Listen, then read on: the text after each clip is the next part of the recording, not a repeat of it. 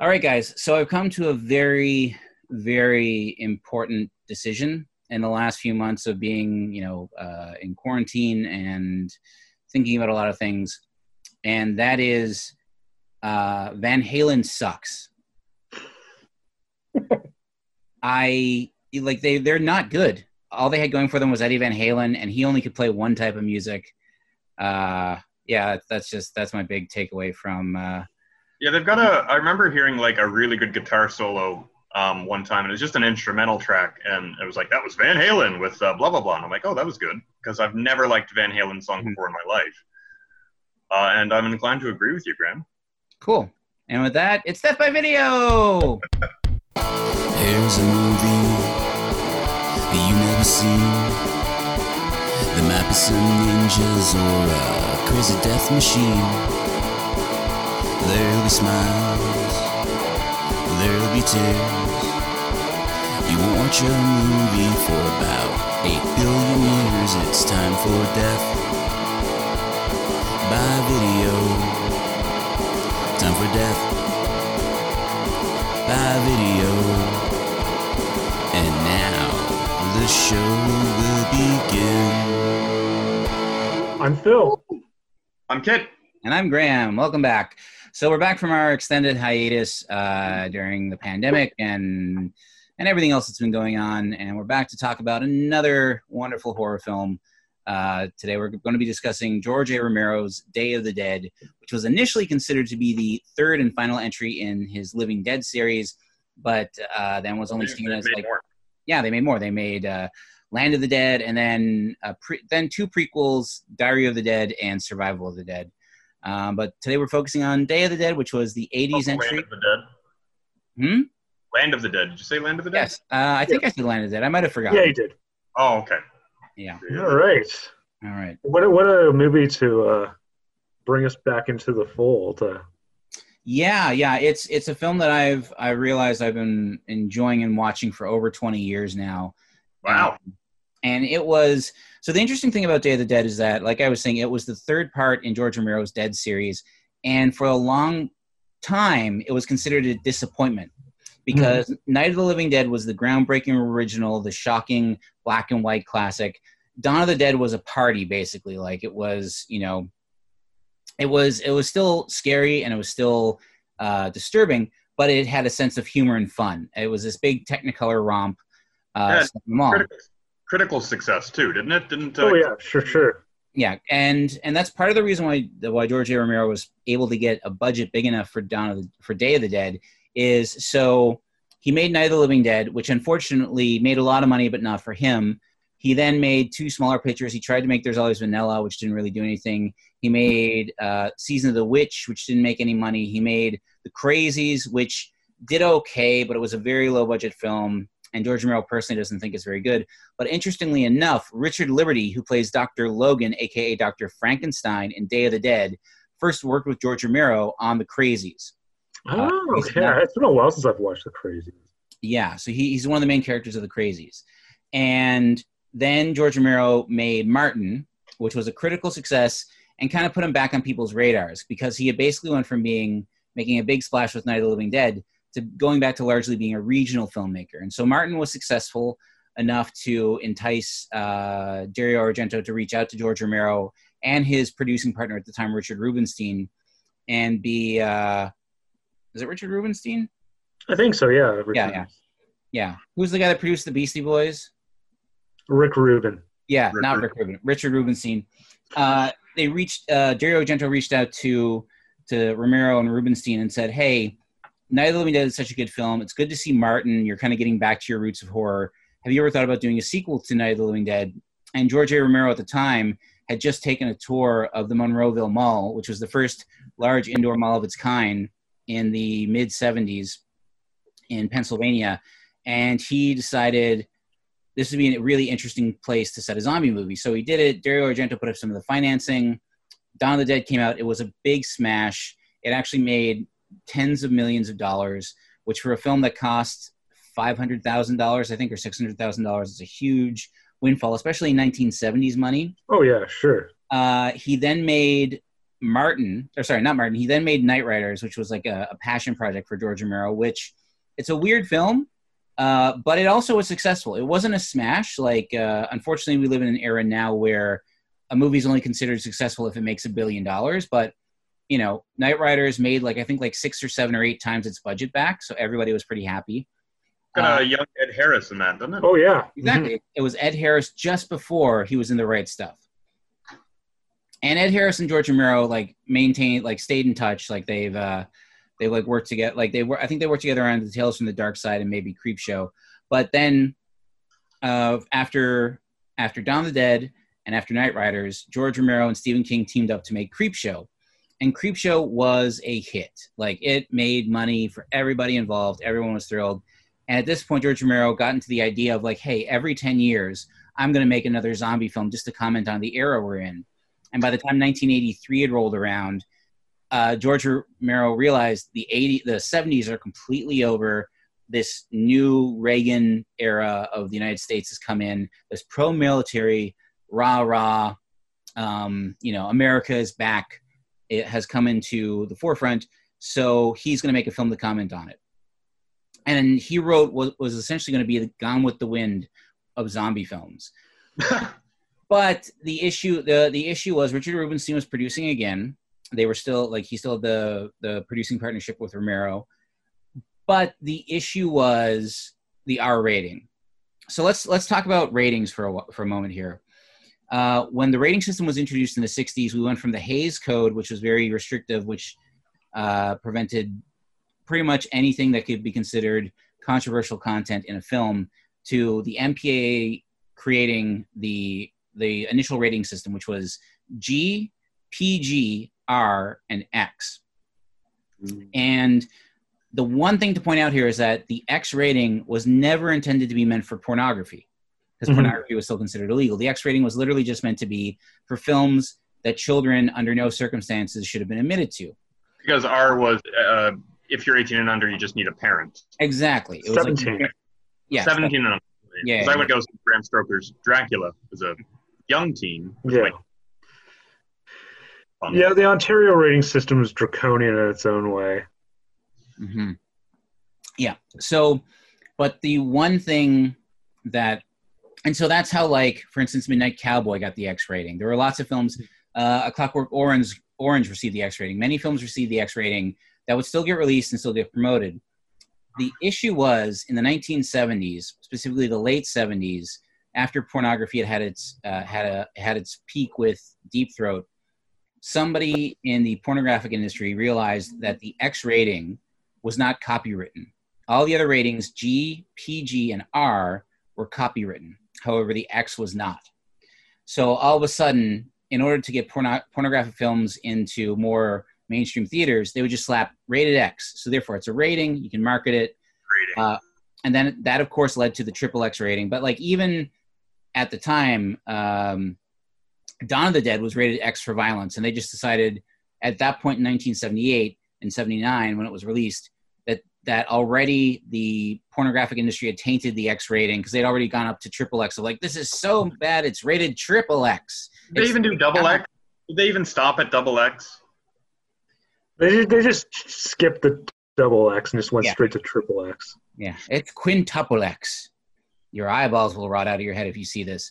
So, George Romero, who had been playing around in the R-rated world for a while, he wanted to he going knowing the type of film he wanted to make, and knowing the hurdles of like because like when they looked at like because he wanted to have the same level of violence as Night of the Living Dead and Dawn of the Dead, but knowing that the MPA was cracking down on horror films, especially in the 1980s. This is after Friday the 13th, after Mhm. Maniac, after uh, all of those films that came out that kind of like went a little too far, especially the first Friday the 13th. I think The Prowler, um, they were just cracking down on horror films. So George Romero decided, I really want to go with a unrated film.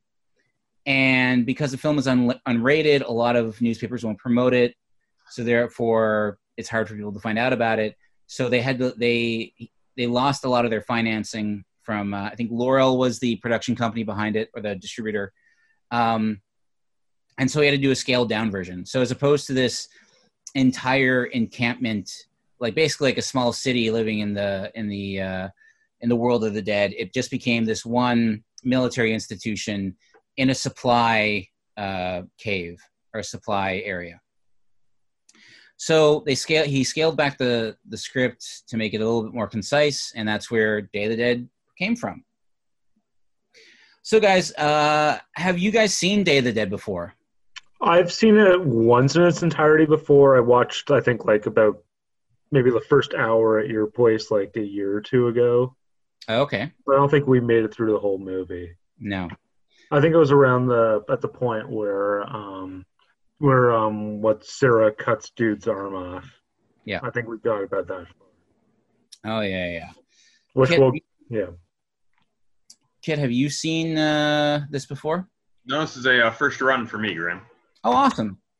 Um, were you uh, shocked at all by the violence? And I mean, like in a post, like Walking Dead world, like the violence. But I do, I do miss blood. Well, here's the thing: you can see where uh, Walking Dead gets a lot of its zombie ideas is from these movies, and uh, of course Tom Savini, the uh, the great Tom Savini, does the uh, the makeup and effects. I believe.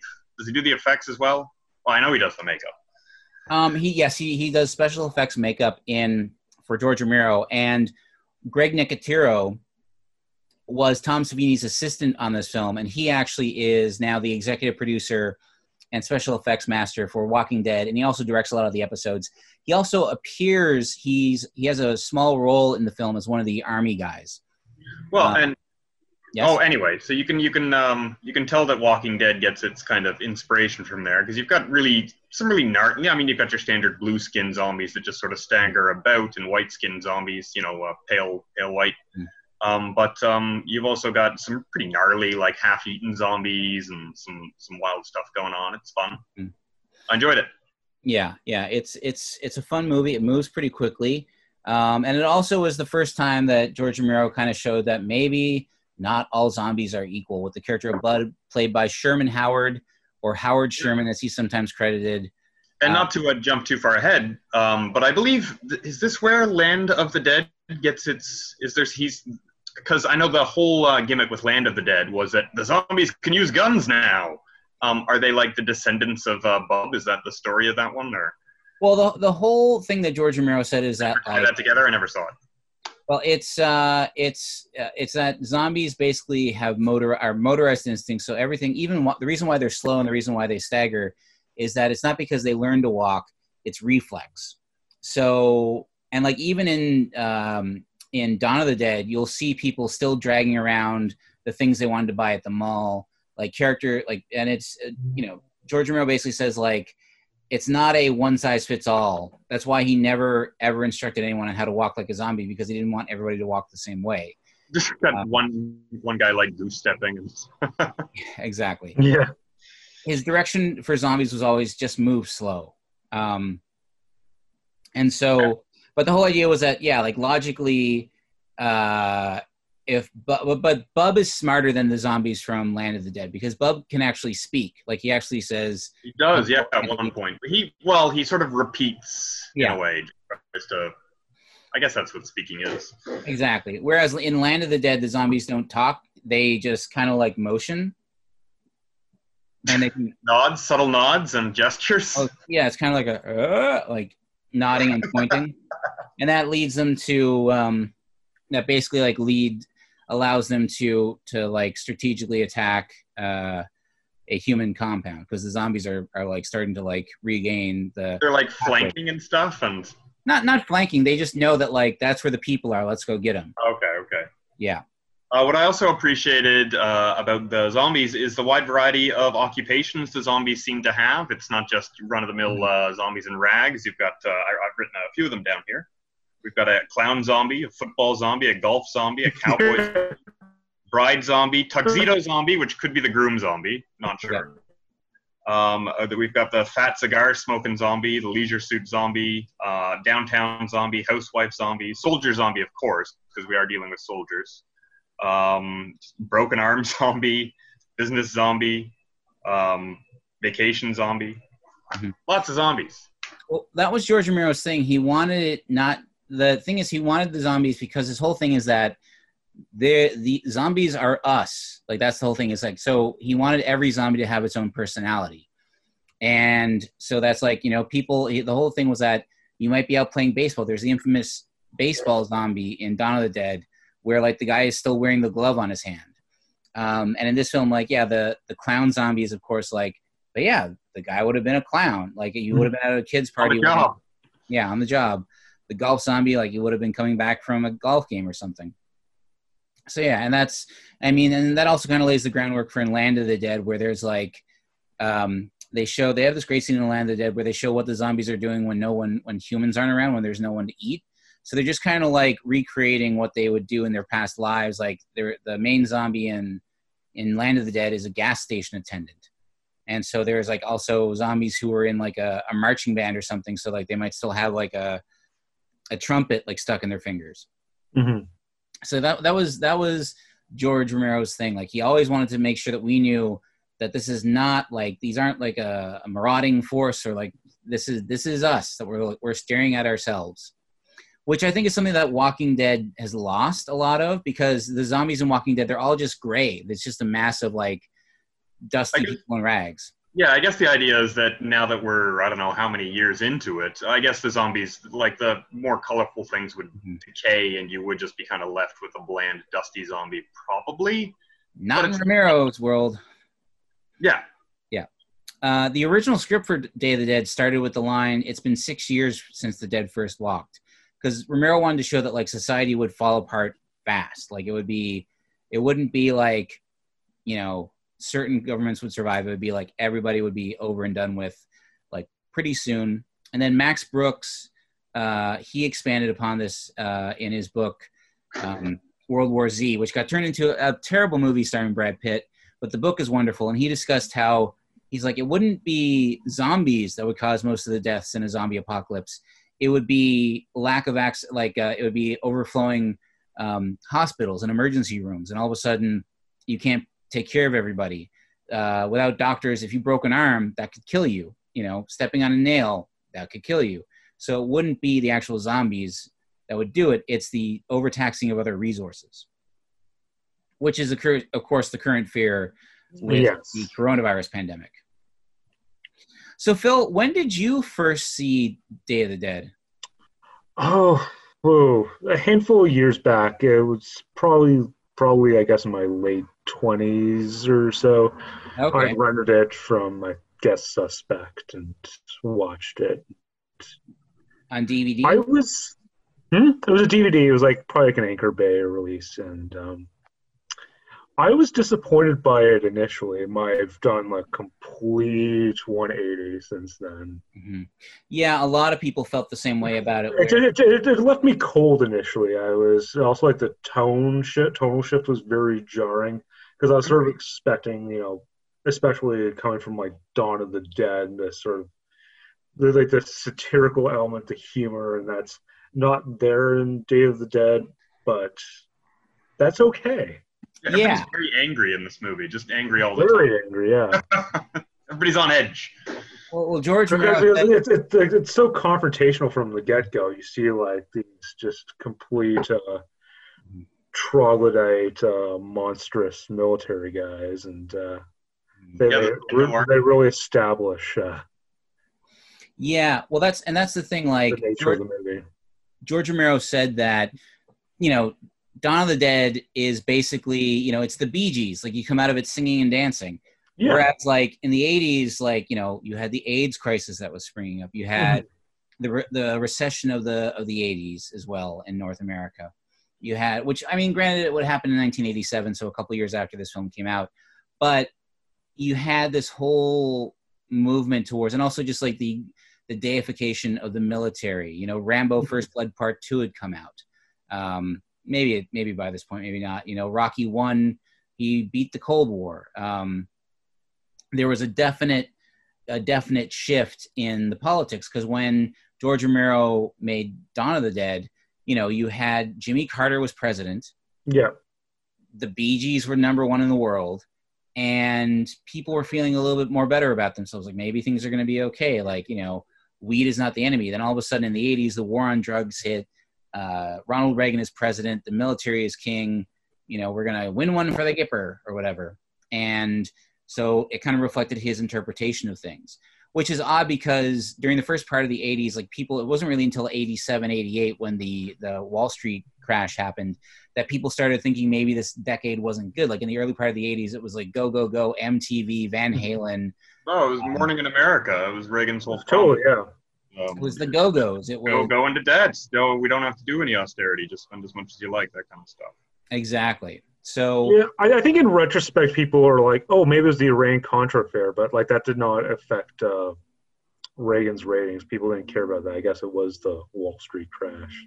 Yeah, yeah, it was. It was like that's what I mean. And even still, like Reagan got his second term, and then he got a third term when George H. W. Bush won in uh, I think it was '88, right? Yeah, it was '88 when he won. So yeah, so it's, it's a different time. Things aren't as sunny. Um, although the opening of the film was quite sunny, which was shot in Florida, which was the first time any of the Dead films were shot outside the the Pittsburgh area. So they flew to Florida to shoot that big shot with all the zombies walking down the Mhm. street. Um, and uh, we get a great moment. We like we're introduced to like Tom Savini's great work uh, with the Doctor Tongue zombie, as he's known. He's the zombie with no jaw. Yeah, that, that that's a great, great title card. Yeah. And by the Yeah. way, thank I actually took a picture of it. yeah, Anyway. thank God that it's been remastered for for eight in HD now because watching that on VHS, it was just you you didn't see any of the detail or the effect. Mhm. Um, yeah, so I should say I first saw this on uh, on a VA. It was on VHS in 1999 when uh, my buddy John Manley, who he um, he made a dub of it for me.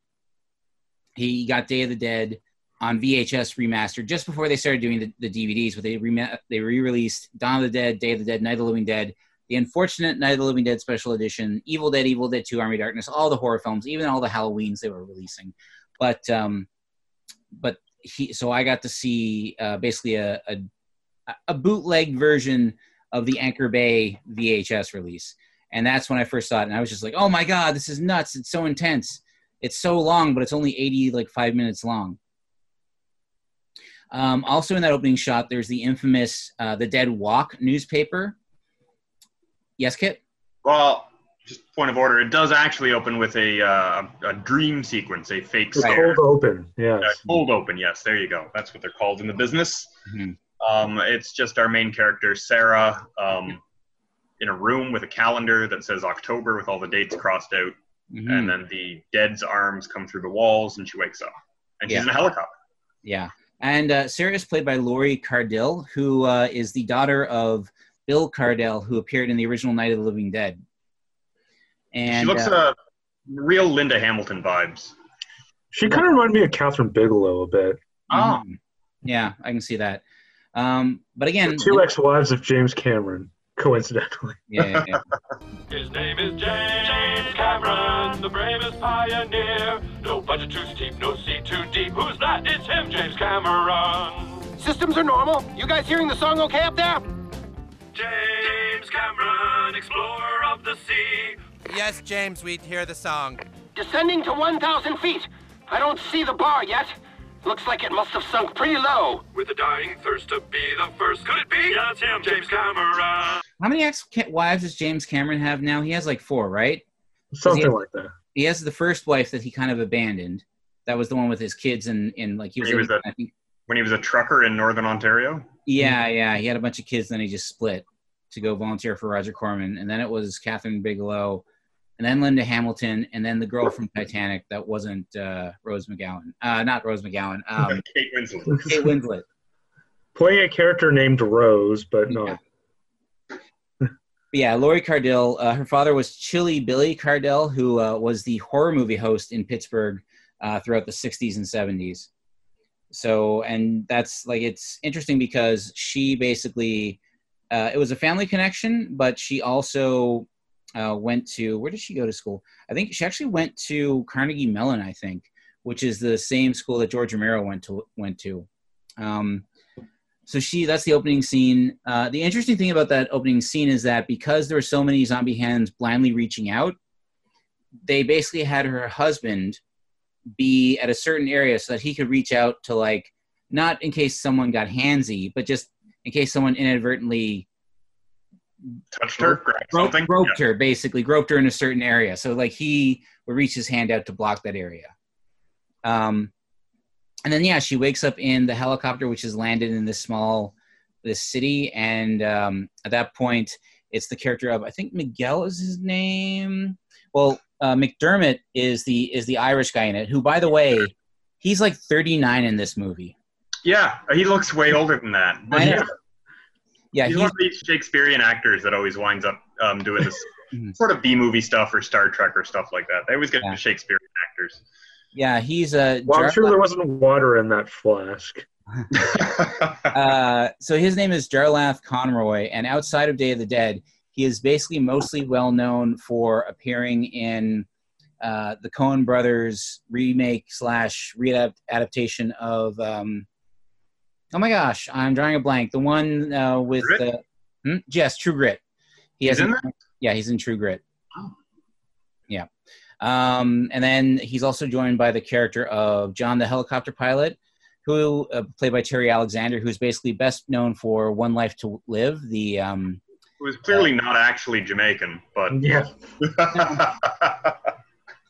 but a pretty good fake Jamaican accent, I must say. probably the dialogue written for him that just makes it hammy because he's always like, Yeah, "I just want sure. to be Irene man," and stuff like this. It's like, yeah, what's- yeah, yeah, yeah. kind of like Lance Reddick on Oz.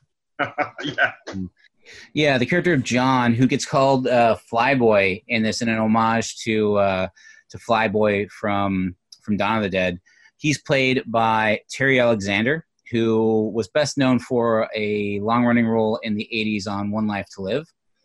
Um, I think this is pretty much his biggest uh, theatrical film role, uh, and it also he also conti- continues the the tradition of George Romero having strong African American roles in his films. Mhm. Um, oh yeah, yeah. The interesting thing is that on Land of the Dead, uh, because it was a studio production, he wasn't able. He w- basically they told him you can't cast a black guy in your lead, and so he then made the lead zombie African American. So that was his his way of getting around it. Um, but uh, but yeah, no, he. Uh, and then who else rounds out our crew here? We've got.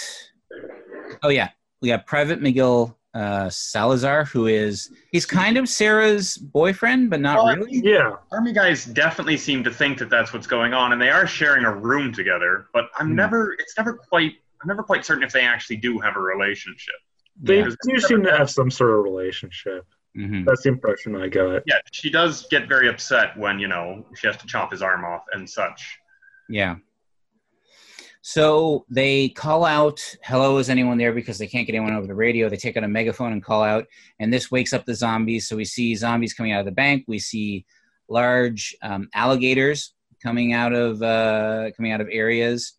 Uh, we see a zombie in a movie theater uh, ticket booth, and we see the infamous newspaper with the title "The Dead Walk," which got homaged slash ripped off in uh, Paul W. S. Anderson's Resident Evil movie. At the end of that, they uh, the one shot in the original Resident Evil movie that was in Toronto uh, was downtown on I think it was Wellington, and they have uh, the camera pans by a newspaper that says "The Dead Walk." Although when people asked him like, "Oh, like that's a cool homage to Day of the Dead," he's like, "Oh, I never heard of it." Um, Okay, there. okay, W.S. Anderson. Um, it's almost like Paul W.S. Anderson like chose that specific look for his name so that if someone doesn't look at it like closely, they might either see Paul Thomas Anderson or Wes Anderson. Yeah, Oh, Wesley Anderson. Yeah, all those guys.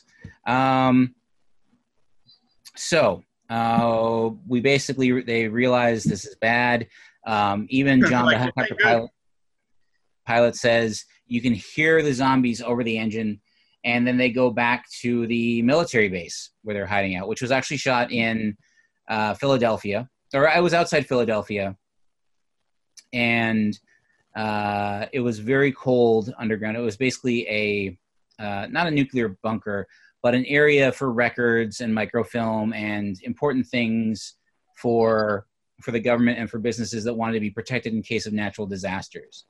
Although and the area was actually very cold. I think it was about five degrees Celsius at all times uh, underground, and and also very humid. So it was very like they uh, it was very hard to work. The cameras kept uh, breaking down, and they shot. They basically didn't see daylight for like six weeks while making the movie.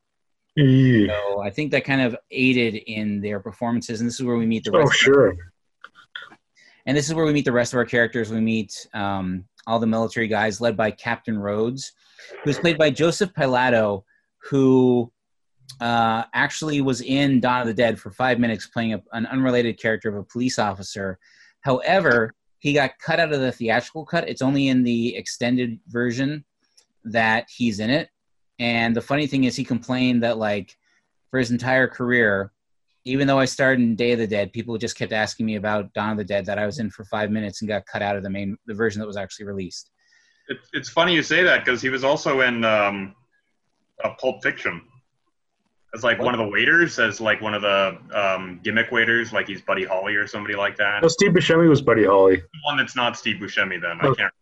Odd, yeah, yeah. He uh he wound up like after being in Day of the Dead, like wound up doing the whole like B movie role as well. I think he was also in what was that movie by that guy? Uh, let me look it up right now. Oh, he was also in Effects, which was a film. Oh, effects, yeah. Brian Dennehy and Brian. no, no, no, Brown. no, no, not FX. E Oh. F F E C T S. Oh, okay. So that film is a slasher film from 1980 that was set in and around um, a film set that Tom Savini was working on. Uh, he was also in Knightriders. He was an Alienator. He's in Pulp Fiction as Dean Martin. The Dean Martin. Dean Martin, yes. He was also Empire. in, Oh, yes, sorry. Go ahead. he was in Empire of the Dark. That's the film I was thinking of.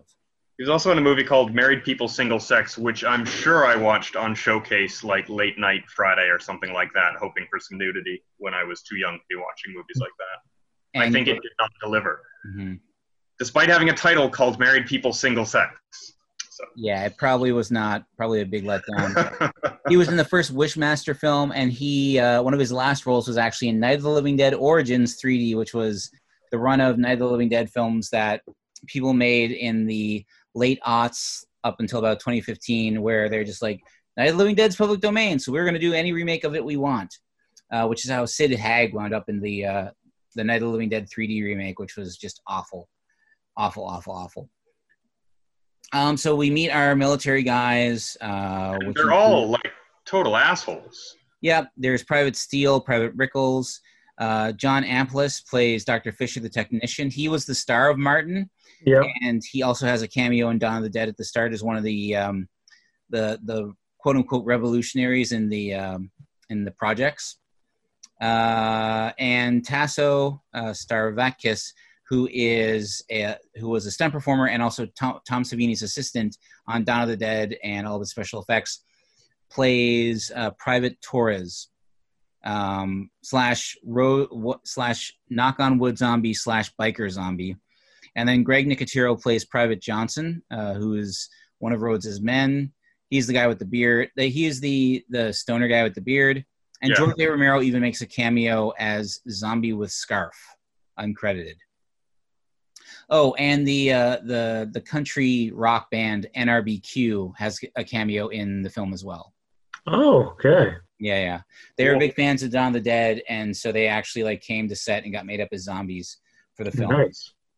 Um, interesting fact: the people who portrayed the zombies in this film, they were paid because it was a non-union. Uh, you could get away with non-union zombies back then. You were paid a dollar. You got you were fed for the day, and you got a copy of the newspaper, The Dead Walk, and you also got a hat that says "I was a zombie" in George A. Romero's Day of the Dead. It'd be worth it. Yeah, it's a sweet gig. Yeah, I mean, it, it, it was a rite of passage for a lot of people in Pittsburgh to be a zombie in a George Romero film throughout the 70s and 80s. We could have done it in Toronto. There was a brief little period. He was doing a lot of stuff here, wasn't he? But unfortunately, the, the acting union in Toronto forbids uh, you you cannot have a non-union performer uh, playing any character with any sort of special effects makeup. In, in Ah. George Romero even said himself that the zombies have unionized. Um, From what I recall, I think they were looking for a lot of extras when Snyder was filming Dawn of the Dawn of the Dead remake here. Yeah, but that might have been like far background stuff, so you might not have actually Yeah. been wearing anything Minimal or having makeup, any maybe. special effects. Yeah. Like apply your own. Just hmm I don't even think it was that. I think it was literally just like standing and just to fill out crowd shots in the background. oh, background. just swaying. Okay. We just need you to fill things out. Um, so we meet. Uh, we learn that the previous um, lieutenant has died, and now Captain Rhodes is in charge, and everyone is kind of concerned because Captain Rhodes is a psychopath. Yeah. And the other guys are like they're just like Joker's henchmen, like giggling psychopaths as well. It's very frightening, uh, kind of. Oh uh, yeah. Well, the interesting thing is that they were shown as being over the. Everyone said they were being over the top, but Tom Savini, who went to, who was in Vietnam, basically advised them like when there was downtime and you're just bored out of your skull in a place where you can't do anything, there's no women, there's nothing, you tend to lose your mind and go crazy. Um, and they even point, even in the uh, HBO series Band of Brothers, when the Americans are still in France after the war has ended, they like lose their minds, start driving drunk. Like it just it's that thing where it's like if you're in a live or die situation, and then all of a sudden you're just told to like sit still and be normal, you kind of lose your head a little bit. Um, and this is where we also meet Dr. Logan, aka Dr. Frankenstein, played by Richard Liberty. Now, his approach, uh, we should point out, Sarah is a scientist, so is uh, John Amplas's character, uh, Dr. Fisher, and Dr. Logan is also a scientist, and they're all working on. Sarah's looking at like a cure or kind of a, a catch-all thing that could be distributed and just wipe out zombies worldwide. But Dr. Logan is looking into how do we actually control them? How do we take this? So he has like taken zombies and removed their all their internal organs that would uh, the stomach, so that there's no need for them to eat, but they still want to eat.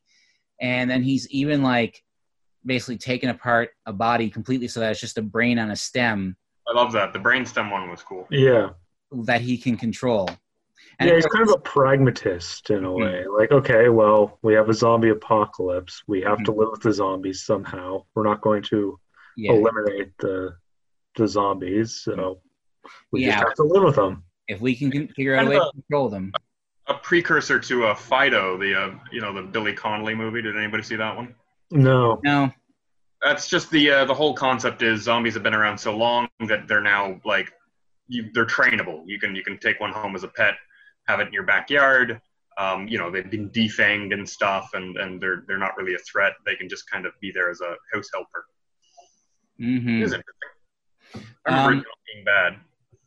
Yeah. Also, in this scene, this is where we get our first big taste of gore in the movie when the zombie who has had an autopsy while strapped to a table breaks his strap, rolls over to the side, and his guts just spill right out of his body onto the floor.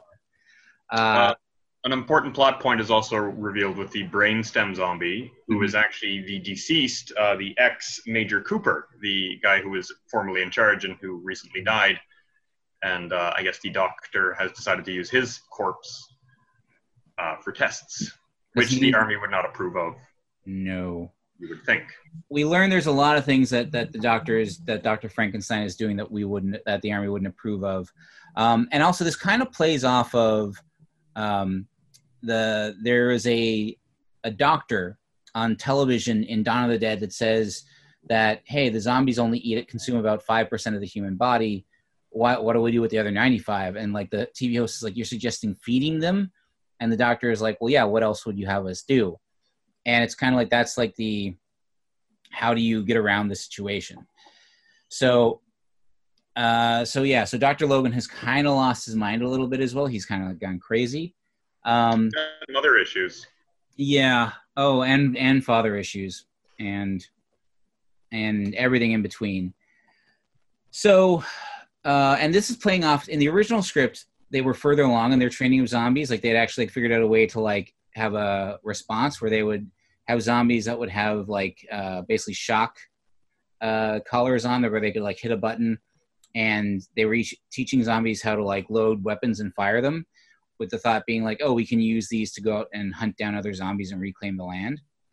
Um, but in this one, we only have Bub, and who is just chained to a wall, and basically uh, just Dr. Logan's pet for the most part. Who's the actor that plays Bub? That's Sherman Howard, aka aka Howard Sherman. He's probably best known for his episode of Seinfeld, he played. Um, so he played Elaine's ex-boyfriend, who was the starving artist who wasn't starving. Oh yeah, that she wanted to get rid of him. Yeah. Yeah. But then she she got back with him after he lost weight, and then when he because he wa- but then when everyone thought he was dying, uh, George bought all of his paintings thinking the price would go up after he Oh yeah. Then he survived, started gaining weight, and um, and uh, yeah. So that's probably where he's best known for. I think he's also appeared in Law and Order as a as a skeevy lawyer. He's it's interesting. His approach to Bub was that he was a Vietnam veteran who uh, came back from Vietnam, went to university, and became a poet, basically. And so that's how Bub understood the salute. That's how he understood how to use a gun. But that's why also he had almost a docile reaction around Richard Liberty's character. Because there's that Still great got a soul. He likes the classical music. Mhm.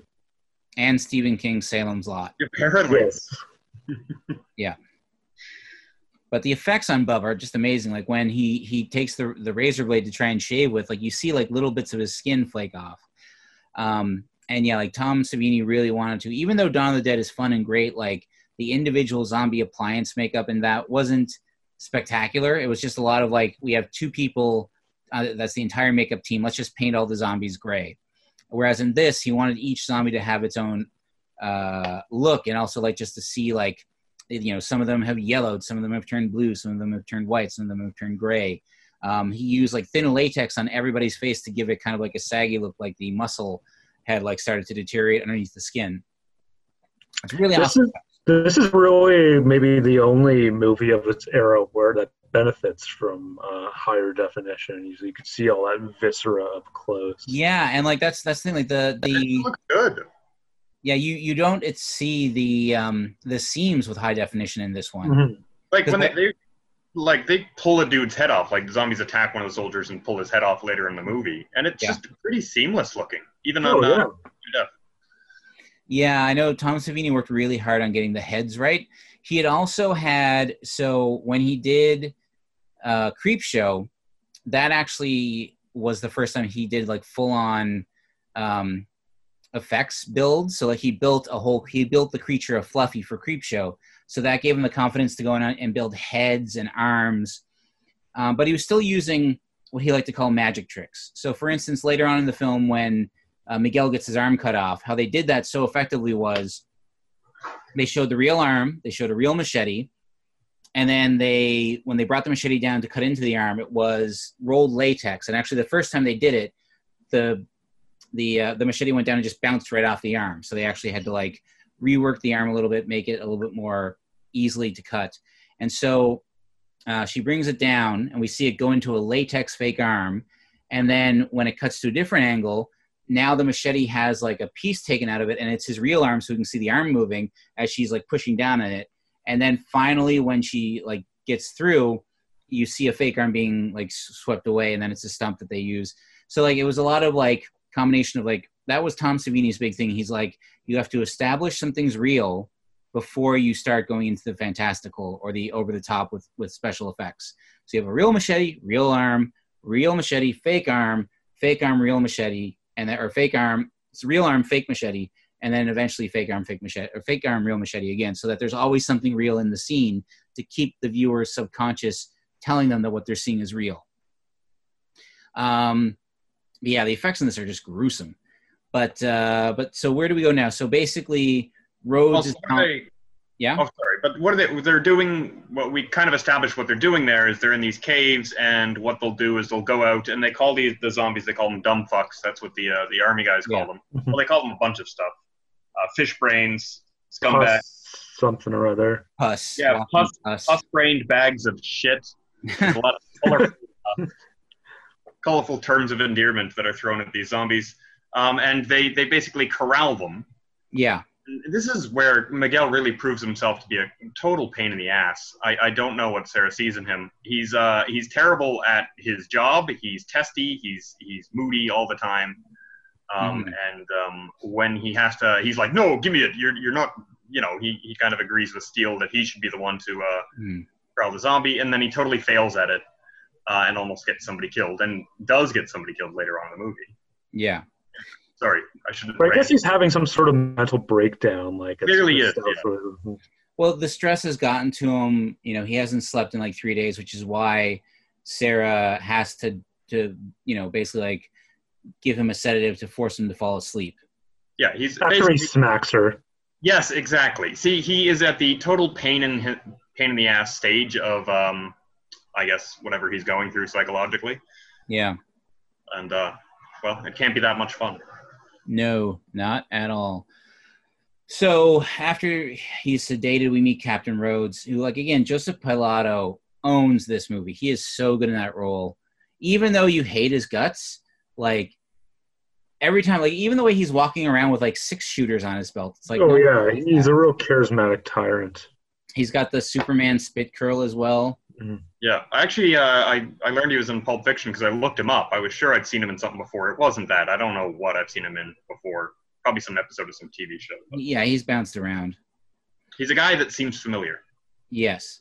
Um, but I love. Also, uh, an Italian guy from Boston, which is an interesting type of guy. I hadn't considered.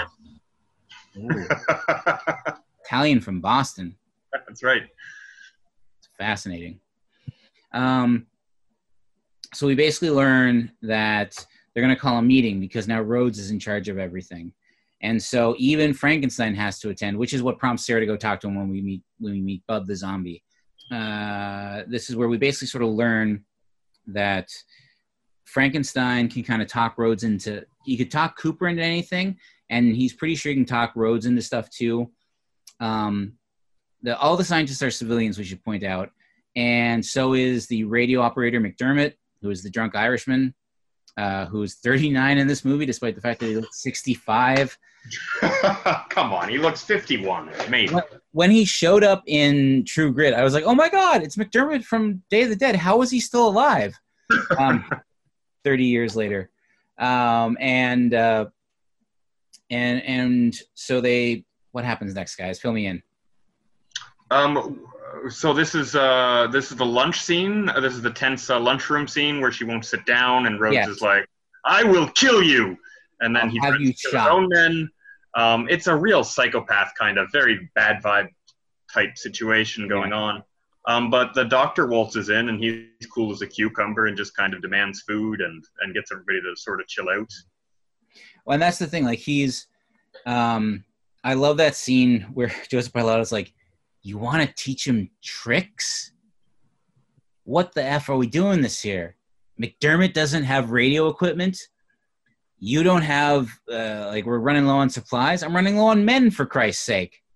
and Sarah's like saying straight out that it could be years before they see a cure, and then Yeah. you know, Frankenstein pitches his research, and Yeah, which is to control them, which is fascinating. and Um, he really holds his own with these, you know, these sc- Yeah. screaming blowhard psychopaths, and uh, yeah. Because he's already lost his mind as well. As oh sure, yeah, There's also something uh, in some of the criticism, uh, not not criticism of this movie, but film criticism in general that discusses this film. They talk about the undercurrent that was missed at the time, which is that basically Sarah is the only female character amongst all these men, and the entire film. The reason why a lot of people the first time they watch it are are uh, not a fan of it is because there's that undercurrent that a rape is pending. Yeah, it's got a very rapey vibe. Yeah. Um, and luckily, George Romero is one of the filmmakers who actually didn't just throw in sexual assault for callous exploitation meanings. I actually don't think there's any sexual assault in any of his films. Like his films are very um, there's man on woman violence. Like I mean, he's still well, like Burton. Yeah, that's true. But that but the thing is, you're not with you're not supposed to like be with that guy. Like no, he- of course, he's clearly doing it bad, and also it's it's not done for a salacious. It's not done salacious. no, but nevertheless, it's Oh, I know it's there. I just I totally forgot about that. Yeah. Um, but yeah, it, it's there, um, and I think he handles it it a lot better than a lot of other filmmakers from his era. oh for sure, absolutely. Yeah, he's no Wes Craven. Um, Hmm. but not a dig at Wes Craven. Just good God, The Last House Yep. on the Left. And so basically, Richard Liberty, aka Dr. Logan, convinces Rhodes that he needs more more specimens to work on because he's running low. And so then they have to go out and get some more zombies. And this is where the infamous now I can't remember when does when do we meet Bub? Um, it's around this time, like um, I mean, when do, when do the military guys meet Bub? Oh, when soon after Sarah first meets him, like uh, he's introduced, uh, blah blah Yeah. blah, and then the military sort of wanders in, and that's when we get the whole gun scene. Could you unload your gun, sir, and then pass it to me, and then blah blah blah, and he does that, and uh, we establish that the zombie remembers how to load a gun, or at least check to see if it's loaded. He knows how to Yeah. point it, knows how to fire it. But yeah, so uh, Sarah and uh, and and Fisher are watching, or is it Fraser? Fraser are watching Doctor Logan basically interact with Bub, and like he teaches him how to turn the um, put the headphones on and play the music and listen to it, and so but then that's where Sarah brings up the one thing because uh, Doctor Fisher says like like so what like these guys all like all the zombies tend to recreate things from their past lives. He said I saw I saw one trying to drive a car down the Santa Monica highway. I I love that part. yeah, I wouldn't want it living next door to me. And she points out it's not what Bub is doing, it's what he's not doing. He's not reacting like with hunger or aggression to the presence of Dr. Logan. Bub is very chill. He's a very chill zombie. hmm Probably the best of the bunch. And then that's when Rhodes storms in, and this is where, you know, this is where Richard Liberty is like, see, this is good work. Like we can actually like train them to do stuff. And this is where the whole thing of like where Bub tries to salute Captain Rhodes because he sees his rank. And Captain Rhodes says, "Salute my ass." yeah, you want me to salute this walking bag of pus? Yeah. So it's it's pretty it's it's fantastic. So uh then we go Everything falls to shit pretty much right after that. I've Yeah, written in my notebook. yeah, it's now that Well, also go because we haven't finished the gun scene because uh, Frankenstein asks because drunk Irishman I guess hands uh, Frankenstein the gun with Yeah. the empty bullets and yeah. and then Bub uh, pulls the trigger Mhm.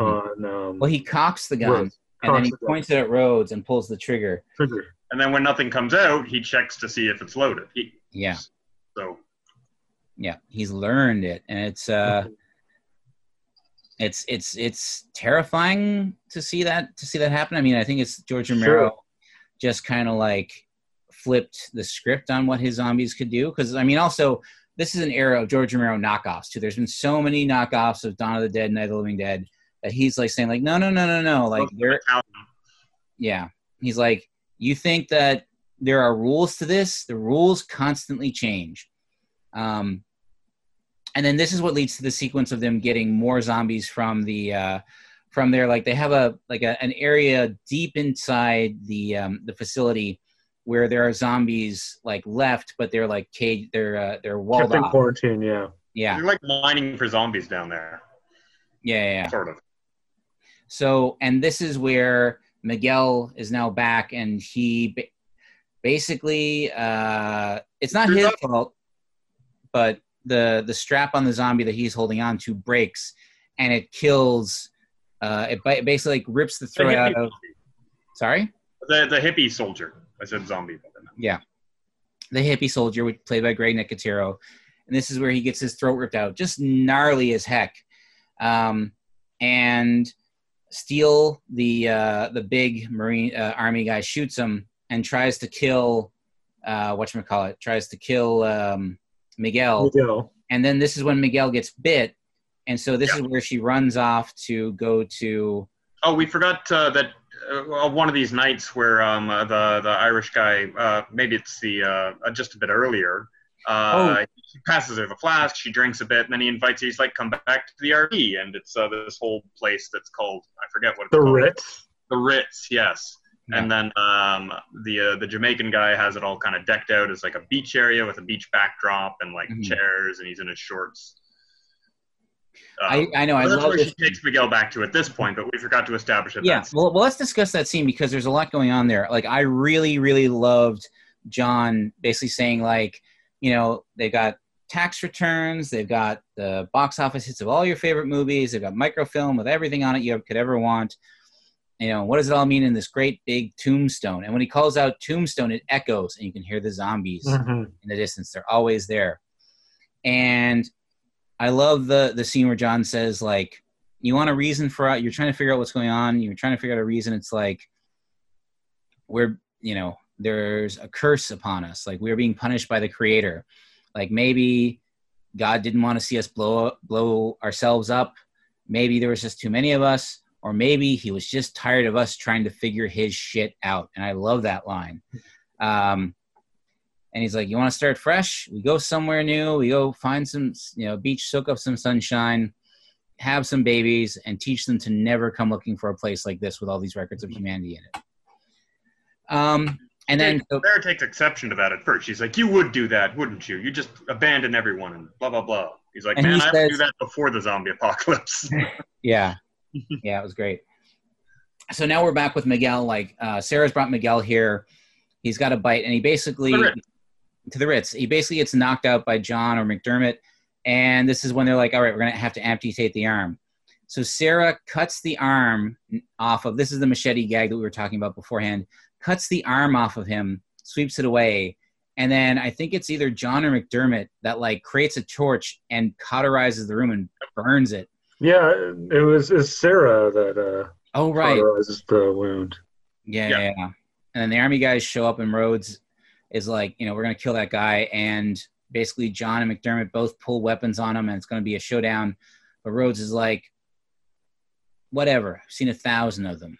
He'll turn just like everybody else turns. Yeah, and they're hurling a bunch of racist slurs as well. Oh, oh yeah, they get pretty racist. yeah, yeah, yeah. I know they. uh they're not the kindly, friendlier uh, military of the Oliver Stone movies.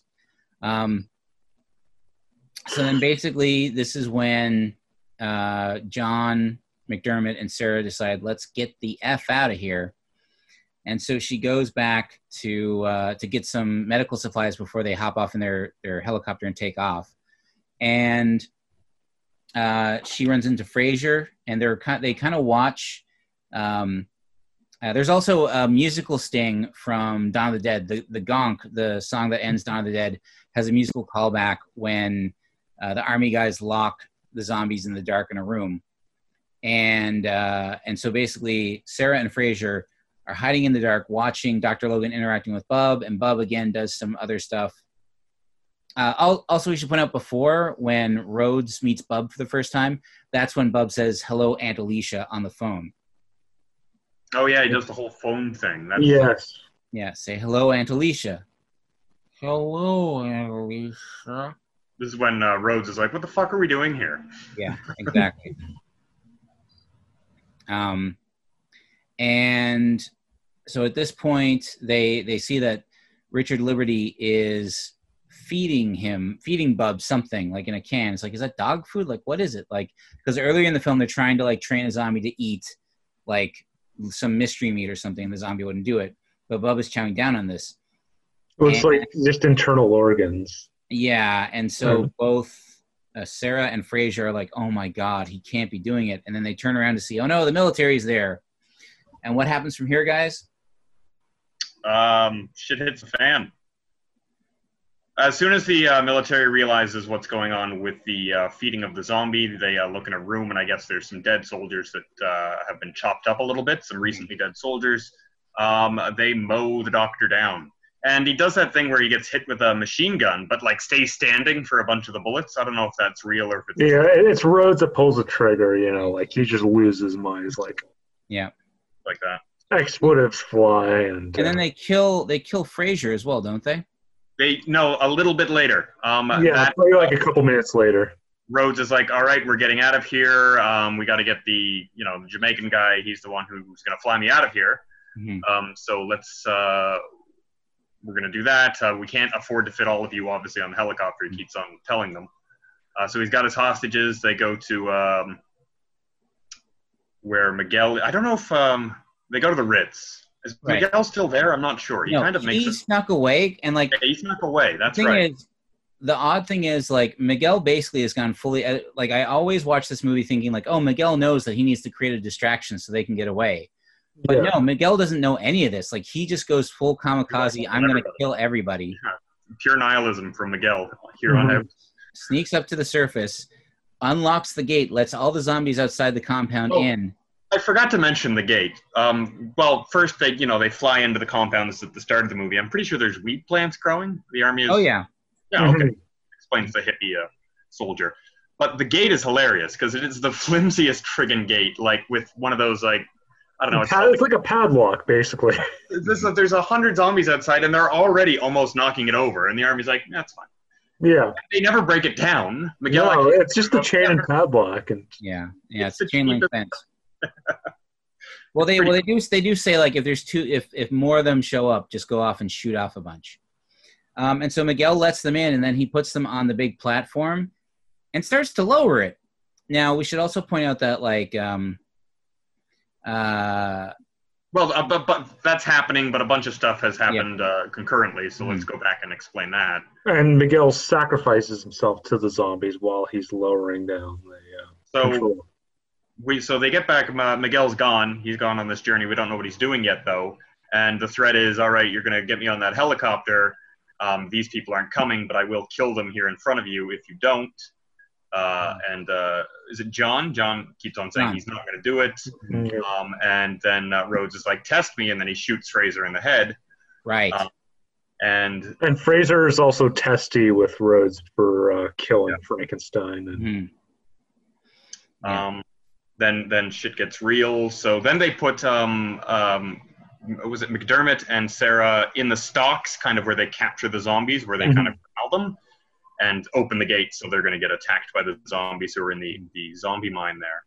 Yeah. Um, but they do but they do know that there's an old missile silo at the end like they have to go all the way through this cave filled with zombies to get to the missile silo and, And meanwhile, love- John is like, I'm not, well, you, you're doing that. I'm not going to help you. Uh, I don't know what you're thinking. I'd rather die than fly you out of here. And so they send Steele to go beat, beat the shit out of uh, John. Mhm. Um, I don't think that works too well. And then the elevator stuff happens. well what happens is john manages to knock out One uh, of them. they- oh yeah well no like rhodes basically tells someone because they hear the the large platform with all the zombies on it coming down and rhodes tells someone go check it out uh, check out. And then uh, basically john uses this distraction to punch out rhodes and another um, another uh, uh whatchamacallit, uh army, army guy. And at a certain point john is gonna like kill them. Like he points his guns at him and then he decides i'm not gonna do this. I'm not this isn't worth it. And so he just goes because he's not a killer. He's not he's a civilian. And that even in this world of the dead you can still find acts of mercy even though things They don't might- out- yeah, I would probably, I would have taken taken him out. I think. and he manages to disarm Rhodes. And yeah I mean, Rhodes still has a bunch of his ammo, but you know, Find another gun somewhere. Yeah. Yeah. Well, my favorite thing is that so then John follows them, follows the uh, after Sarah and McDermott into the stocks to try and find them, and basically just leaves the fence open so that zombies can wander in through two different parts of the um, through two different parts of the uh, of the um, of the compound. So they're coming down from up top and in from the cave. And McDermott, meanwhile, he's just with a plank of wood has uh, beaten a path through the zombies yeah. Yeah. to the to the silo. Yeah. Um. So good for him. He actually picked up a shovel at one point too. I know. There's a pretty gnarly. Uh. Oh yeah, like the zombie gets uh, top half of his head. Uh, And again, that's that's like real shovel, and then they cut a hole in the shovel when he's like, so he basically knocks the zombie down and then s- stabs it right into the mouth to like Yeah. bisect the Mhm. head. But then they have that cool effect where the head is upside down, the, just the top of the head. But and you can- still moving. The eyes Yeah. still look, yeah. There's also a, a very spooky Halloween store bat creature bat at one point that flies through, and it goes tweet tweet tweet tweet tweet. I always have to laugh at that 'cause it's, Stuff.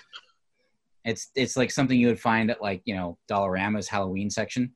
Um, and then basically John catches up to um, catches up to uh, McDermott and Sarah, and he like uses the last bullet in the gun, and then just throws the gun away. And then they get to the missile silo, and I love how they get to where the elevator is, and McDermott just looks at it and, and goes temporarily out of service, and I just love that that line because it's just like in all, yeah, in all this situation, the, uh, it's like an Elmore Leonard novel. Like we got to the elevator, it's out of service. Crap. So then they have to like climb all the way up. The um, Meanwhile, by the way, we should point out all hell has broken loose. These soldiers are being uh, dismembered and torn apart in the gnarliest of ways yeah back at the base. And um, old Rhodes even finally meets his demise. Although, so a few things like Steel. So Bub is loose with a gun. He's got a gun. Well, what happened is they basically reveal that Bub, even though he's wearing chains to a wall, because he's so chill, the chains weren't actually attached to the wall. Hmm. So he's able to walk free, and then he finds he gets a gun, and He finds, He finds. Frankenstein and he's racked Yeah. with grief. yeah, yeah, yeah. Bub uh, is very sad to find Frankenstein's dead body, and he takes a gun from the corpse of a um, of a soldier, and just starts going looking for Rhodes because he knows Rhodes is behind it all. and Steele is going to kill him. Uh, he's like, "I'll teach you, you dumb fuck. I'll teach you how to shoot a gun." But then he gets taken from by. He goes into a room and he doesn't check it first. And it's Yeah. full of- Um, and then yeah, Rhodes is I don't know terrassing around the top of the building somewhere. yeah he's trying to he's trying to get out because like he leaves he leaves uh, his men behind when he hops into a golf cart to like Oh, drive I love that. He gets on the golf cart and just zooms out.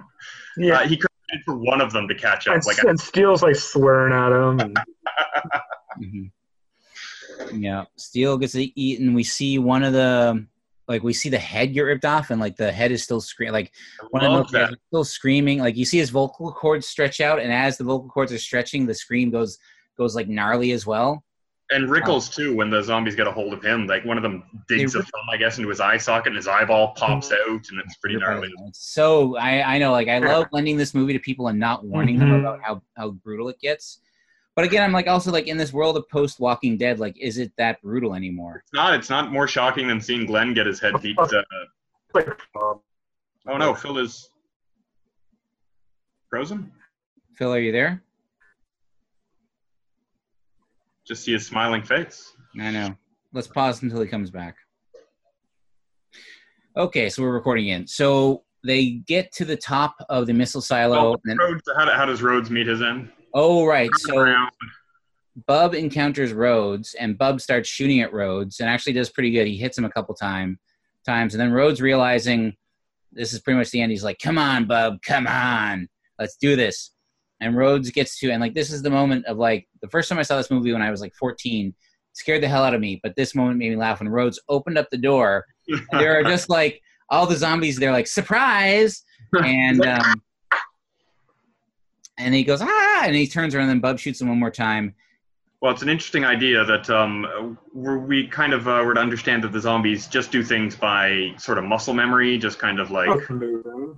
But uh, the concept of revenge that Bubs gets here for his fallen friend is far more sophisticated than just muscle memory and just kind of reflex. Oh yeah.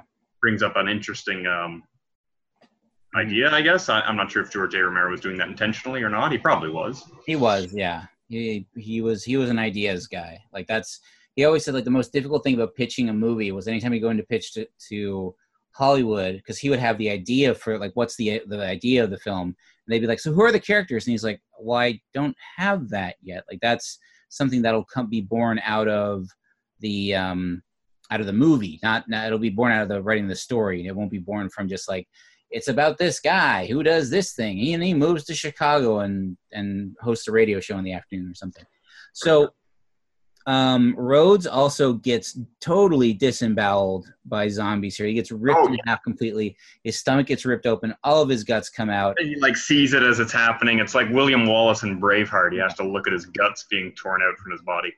yeah and then he utters the immortal lines choke on him as they're eating. You hope, you would hope that you have the presence of mind to yell that at the zombies eating your uh, eating your innards. But so we, yeah, so Rhodes has been eliminated, and then Bub just wanders off into the distance.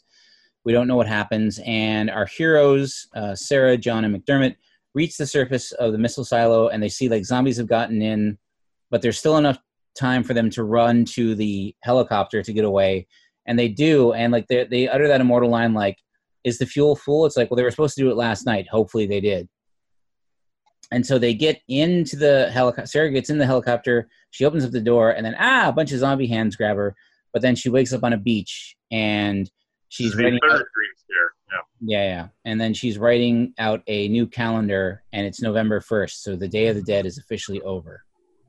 and credits, and that's the movie. That's Day of the Dead. Bum, bum. Yeah. So like I was expecting one of those helicopter guys to get eaten uh, as they were making the retreat. I was like, all right, so which one of these guys is going to go? And then it turns out to be a dream. I thought that was kind of just, I guess, a bit of a cheat uh, ending, but that's fine. hmm Didn't sort of resolve the uh, the thing. It was like, oh, and that that little part was a dream. Like obviously it wasn't all a dream. I get it, but eh, kind of a cheap ending. But I guess they had to end the movie. Well, yeah, that's that's the thing is that the the movie came to an end, and yeah, that was that was our ending. And like I like I like Romero's endings because like they don't cure the zombie outbreak, they don't find a way, they don't even really go to anywhere super safe. They just show people them hanging out on a beach fishing and waiting, and hopefully they're going to be okay. In the original script for Day of the Dead, um, towards the end of the movie, they run uh, the character of Sarah, who's not a, a doctor. She's like someone that uh, that that encounters the uh, the military compound, which is much larger and much more. It's pretty much an entire like town. Um, she um, they at the start of the movie, somebody gets shot and just left for dead, and then when they come back later at the towards the end of the movie, the bodies are still there and they haven't resurrected. So it's kind of like, oh, is the zombie plague coming to an end? Like, are the dead going to stay dead now?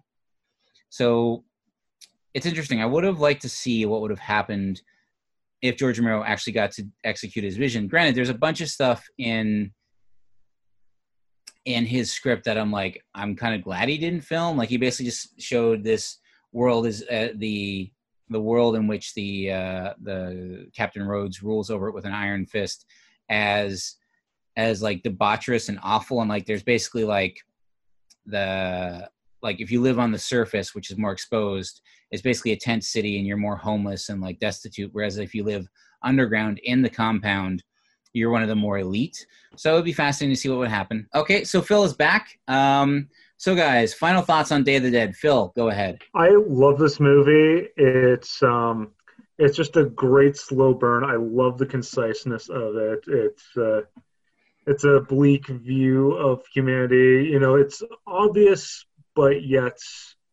impeccably executed. Like the gore effects are flawless, basically, and I guess I have a reservation about the music, which is you know like a significant step down from uh, the Goblin score of uh, Yeah. Dawn of the Dead. But Music done by John Harrison, apparently.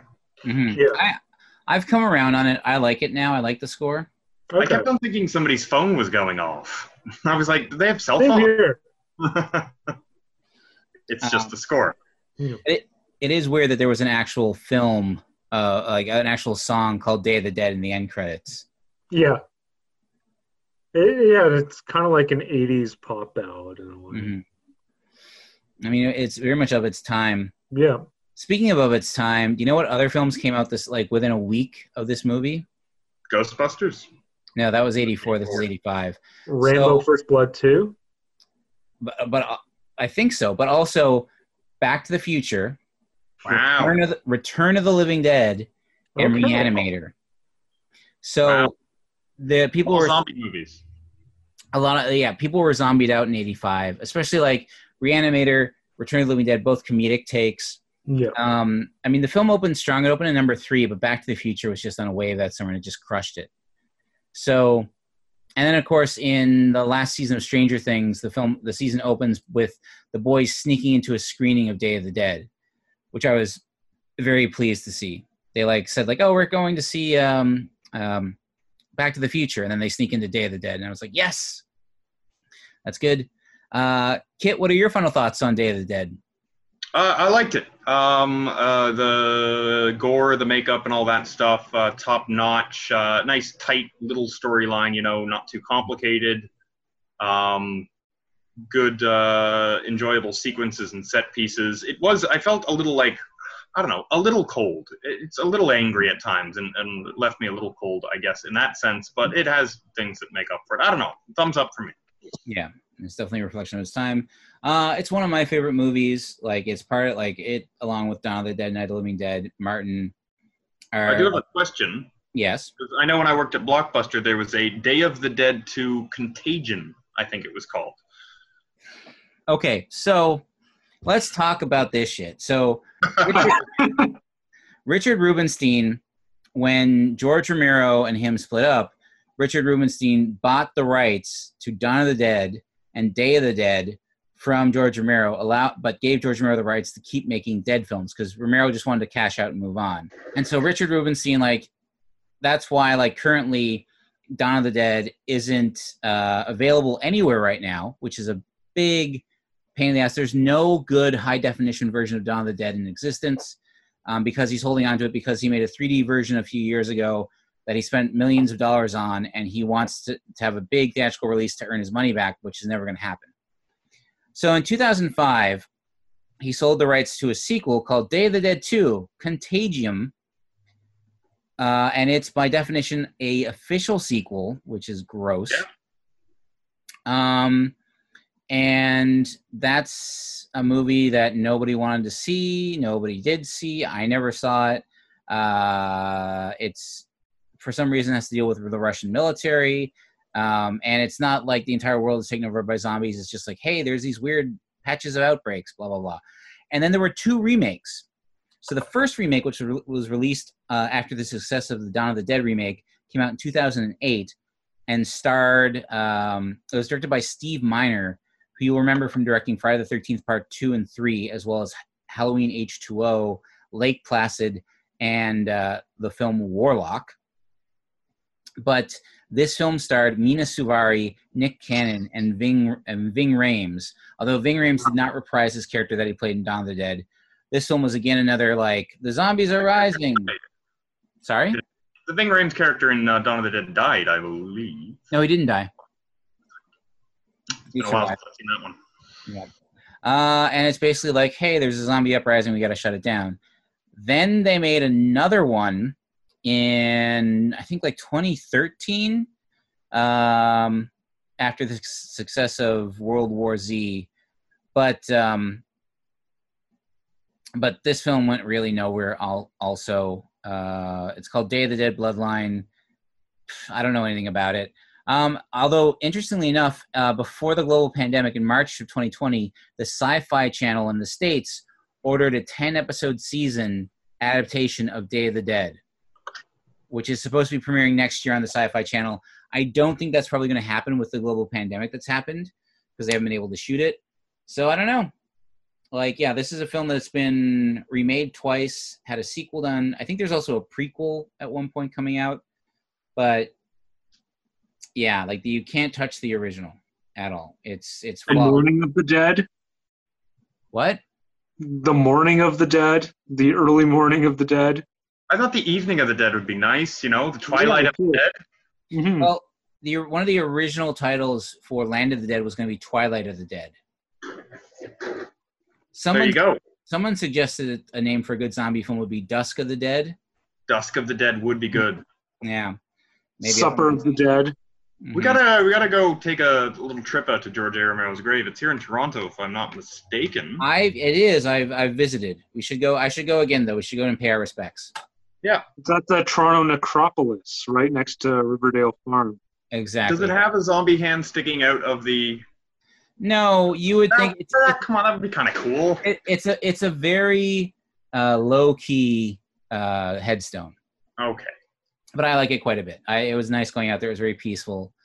Um, but yeah, and so that's Day of the Dead. So guys, uh, we're gonna be back again soon with another episode. I'll see how long it takes me to edit this and get it up online. I'm gonna get this up this week, uh, and then hopefully we can go back to doing this weekly. And eventually, if the, the coronavirus keeps dying off in Canada, we can maybe meet up in person to do this. But yeah. So for Death by Video, I've, I've been, been- Oh, sorry. Go ahead. So uh, for I've been Phil. I've been Kit. Uh, I've been Graham saying thank you so much for listening. Keep watching awesome movies. Good night.